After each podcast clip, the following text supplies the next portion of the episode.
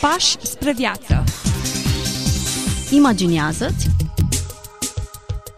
Descoperă Caută. Trăiește. trăiește.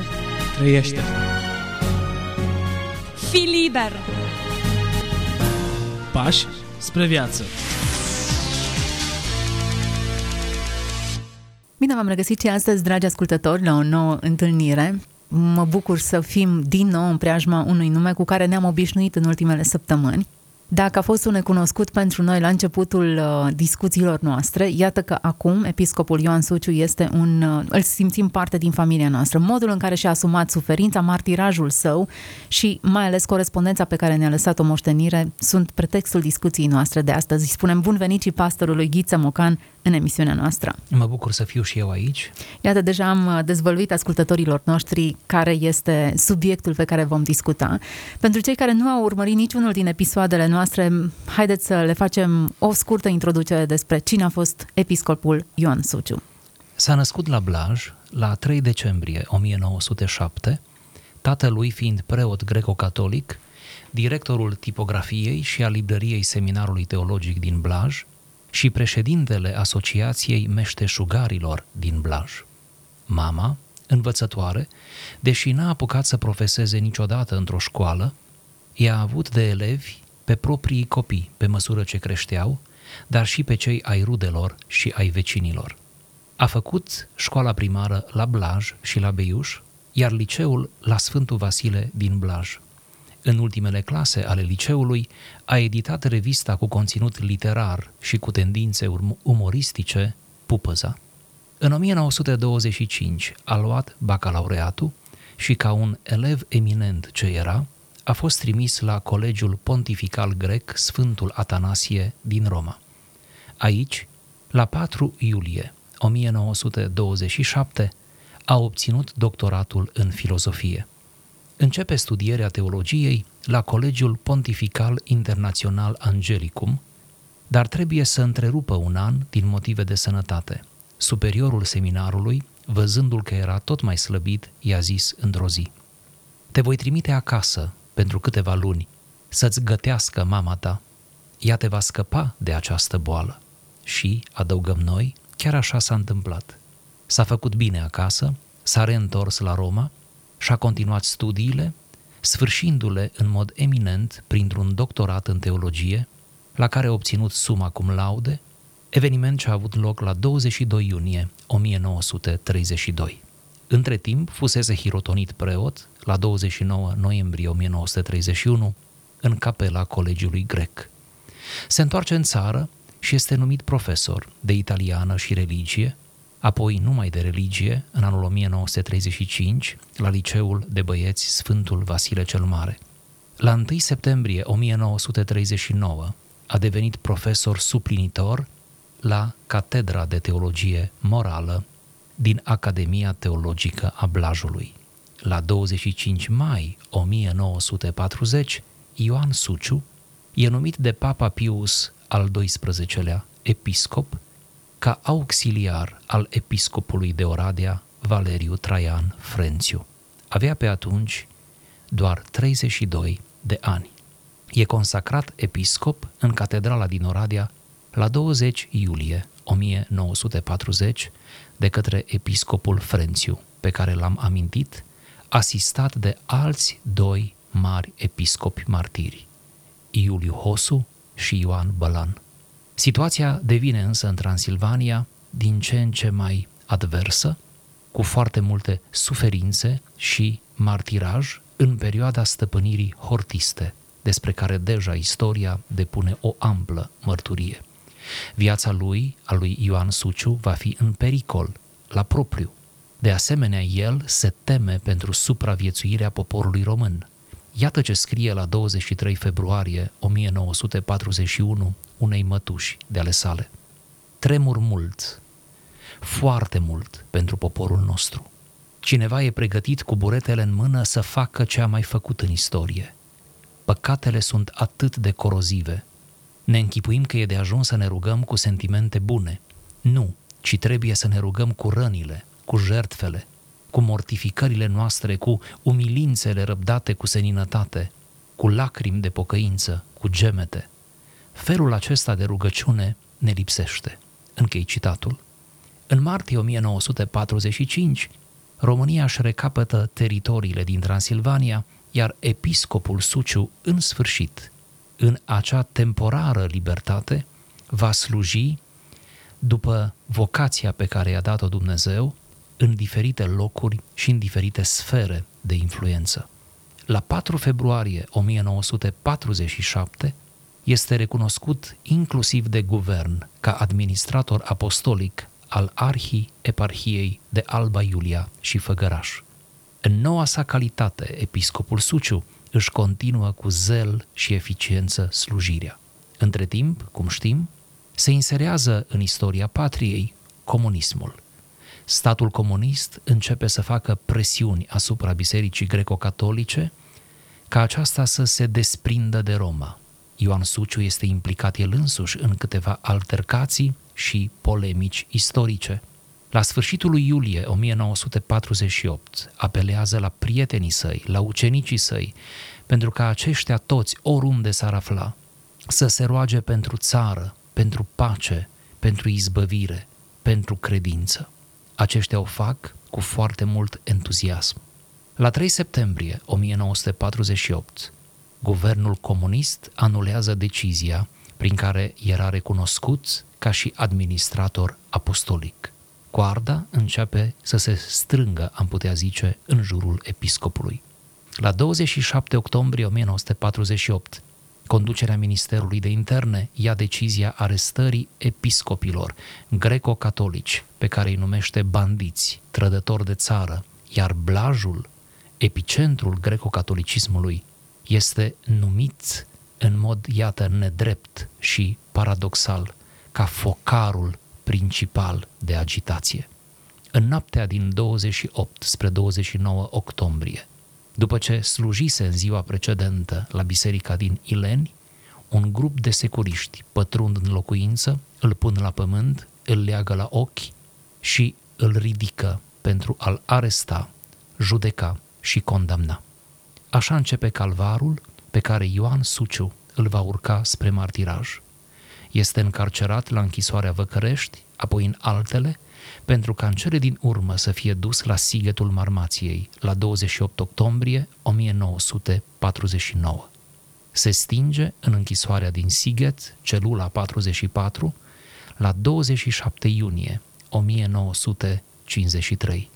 Un cortegiu compus dintr-un căruțaș, un sanitar și un gardian l-a condus pe episcopul Suciu până la groapa comună. Câtă istorie, câtă suferință, ce exemplu, ce moștenire, ar fi păcat să nu le menționăm. E al treilea episod pe care îl uh, avem pe marginea scrierilor episcopului Ioan Suciu Chiar dacă am repetat această biografie a lui, mi se pare important să cunoaștem istoria martirilor români, oameni care au plătit cu viața lor credință și au făcut-o cu atât de multă demnitate, cu atât de multă modestie și simplitate și credință în același timp. Sunt exemple. Prea mult vorbim despre oameni toxici din țara noastră, prea puțin vorbim de aceste modele de credință și prea puțin le lăsăm inspirați ei. Așa este. Mie nu mi este greu. Iar ascultătorilor, sigur, le ne este, este de folos. De folos. Nu, tuturor. Astăzi uh, ne oprim asupra unei scrisori pe care i-a adresat-o Mariei Costin, o femeie care timp de 58 de ani a fost țintuită pe pat paralizată, la vârsta de 12 ani s-a îmbolnăvit grav și a rămas țintuită pe pat. Am discutat despre două scrisori pe care acesta i le-a adresat. Nu am vorbit nimic despre scrisorile pe care ea i le-a trimis lui, adevărate mărturii de credință doar e interesant că nu doar uh, asista la niște predici despre suferințe, ci își asuma ceea ce spunea episcopul și o făcea cu inima deschisă. Suferința nu a închis-o în, în amărăciune și în, uh, în răutate, ci pur și simplu a deschis-o față de Dumnezeu. Cred că putem să vorbim aici, privind la această corespondență, despre o anumită formă de terapie, despre o întâlnire binefăcătoare, mai ales pentru cel în suferință, între mentor și ucenic. Aceste scrisori țineau loc de întâlniri reale, live, pe care episcopul din cauza programului său nu și le permitea, deși a vizitat-o totuși de câteva ori, dar cumva o asigura mereu pe această femeie, Maria Costin, de faptul că se gândește la ea și se roagă pentru ea. Și avem dovezi, uh, argumente, că s-a rugat pentru ea chiar în perioada detenției și asta de la alți colegi de detenție. Acum, toate informațiile care, pe care istoricii le culeg despre Ioan Suciu, le culeg inclusiv din perioada detenției. Și e impresionant, avem, avem dovezi, uh, documente, informații uh, chiar despre părinții lui Ioan Suciu. Am citit cel puțin uh, două referiri interesante a unor contemporani de lui, de o vârstă cu el aproximativ, care au fost bine tratați de mama lui în casa părintească deci uh, sunt documente interesante. Deocamdată s-a publicat, după știința mea, o singură carte, Martorei Fericirii, pe care am pomenit-o, cred, în emisiunile noastre. A apărut anul trecut, este scrisă de Francisca Băltăceanu și Monica Broșteanu uh, și care uh, se alcătuiește din șapte biografii a celor șapte episcopi martiri greco-catolici care au fost de altfel beatificați în vizita papei în România. Uh, dar cu siguranță vor apărea studii interesante, poate chiar la nivel doctoral, despre uh, viața și activitatea acestor bravi români. Bravi români. Să ne apropiem de acest text al scrisorii, o scrisoare redactată în 23 ianuarie 1944. Iată, război, suferință, foamete pe toate planurile, dar în această căsuță mică, micuță Golgotă, cum a intitulat-o preotul Ioan Suciu, descoperim o lecție de asumare a suferinței care cred că ne emoționează pe toți. Înțeleg bine greutatea enormă în care vă zbateți. Peste boală, peste infirmitatea fizică, se mai abate asupra și demoralizarea. Când ținem în brațe sufletul omului, trupul lui este în stare să poarte orice rană, oricât de adâncă și dureroasă ar fi ea. Dar când sufletul e rănit, nici o sănătate trupească nu-l poate purta fericit pe brațe. Ce să faci ca să-ți menții sufletul stăpân și liniștit, chiar în când furtunile cele două se întâlnesc, făcând vârtej asupra persoanei dumitale. Caută să nu răspunzi niciodată când ești tulburată sufletește. Taci, mușcă-ți buzele, și dacă totuși ai izbucnit, revinoți când te-ai liniștit.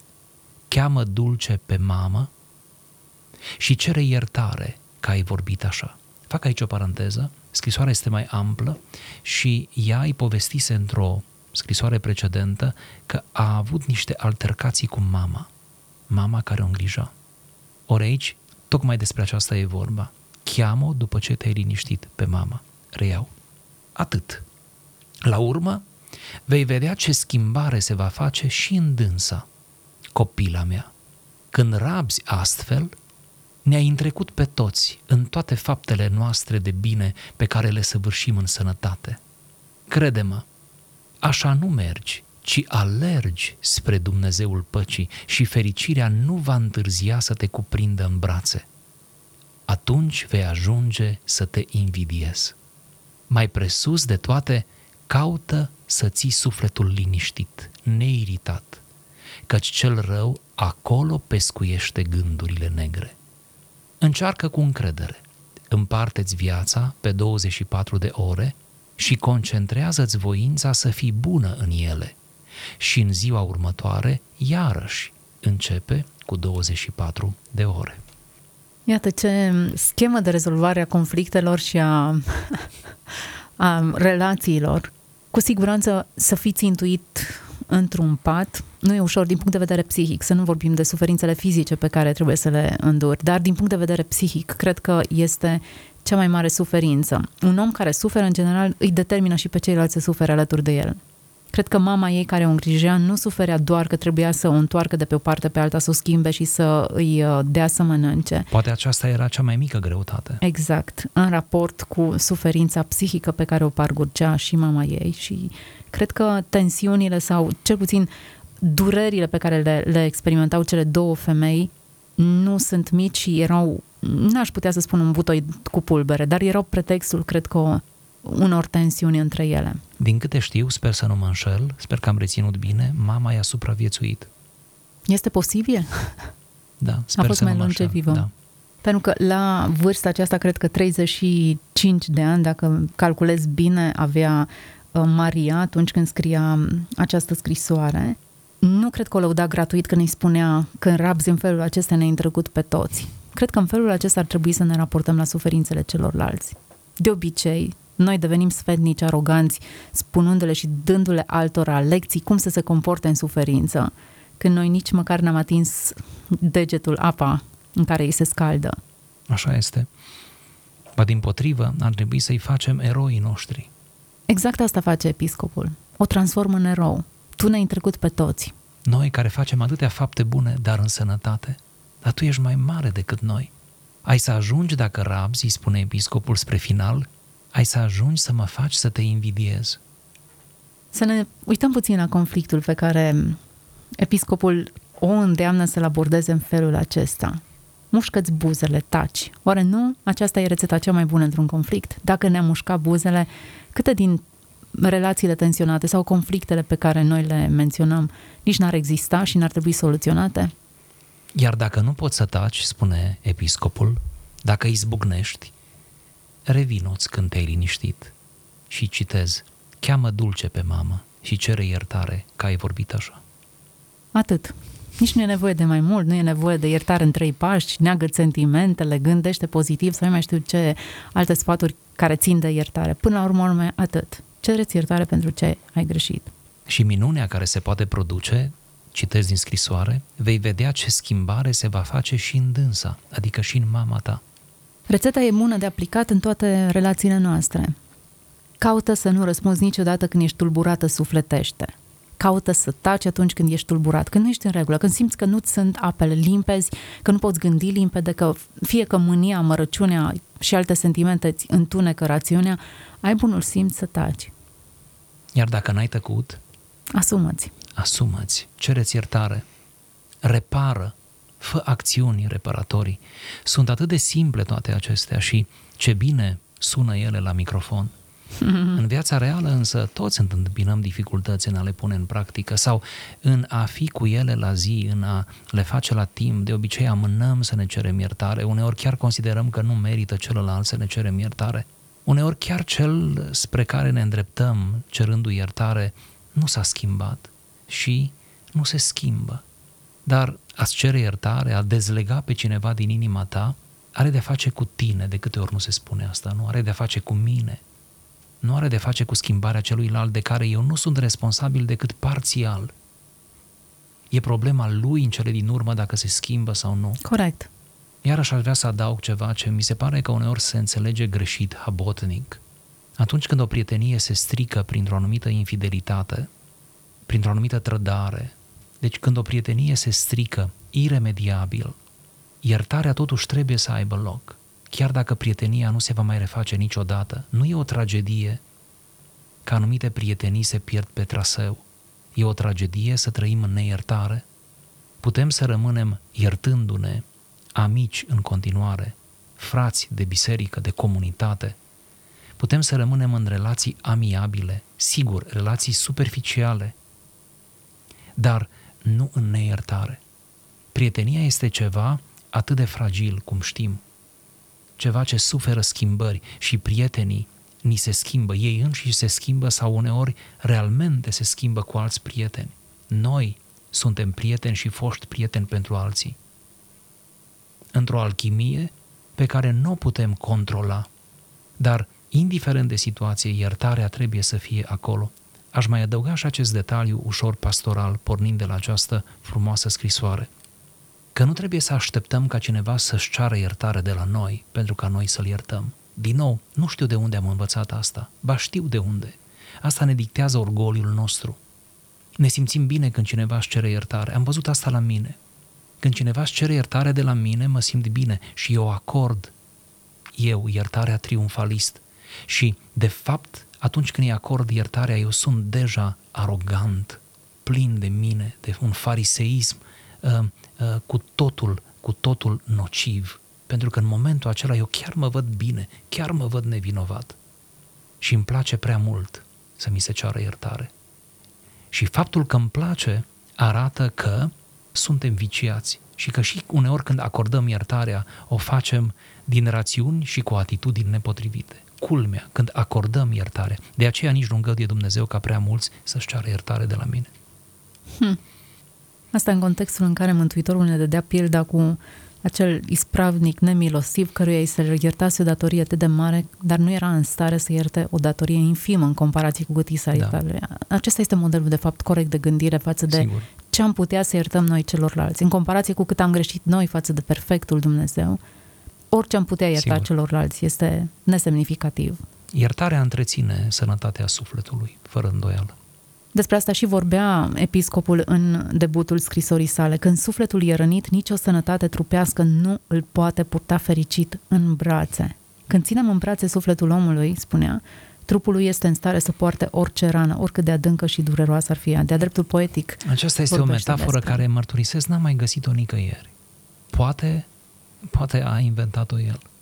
Această imagine, trupul care poartă sufletul în brațe. Când îți porți sufletul în brațe, atunci nimic din ce se întâmplă cu trupul nu poate fi fatal.